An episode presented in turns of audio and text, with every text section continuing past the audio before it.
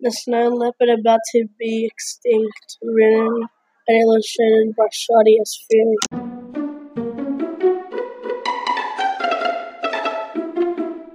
It was a cold, bright and sunny day in the Himalayan mountains. When Pop woke up, he went to work for Bob. Bob was a stocky and short guy who ran a company that killed snow leopards.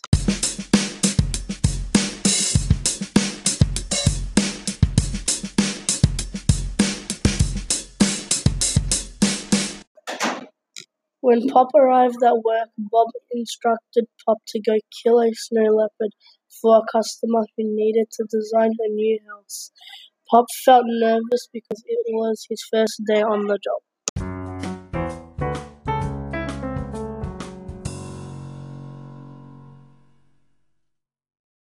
When Pop went up the Himalayan mountains, he spotted a snow leopard in the distance. As he got closer to the snow leopard, he pulled his gun out and finding it hard to steady the gun because he was shaking.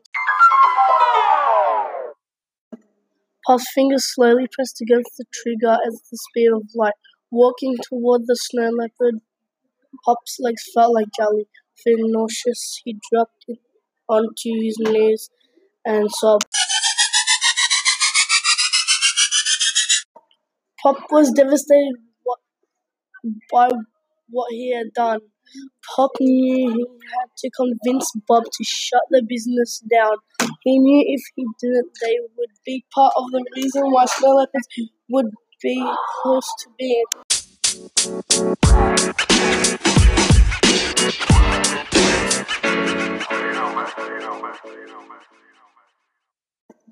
Pop saw snow leopard and felt horrendously bad about the snow leopard.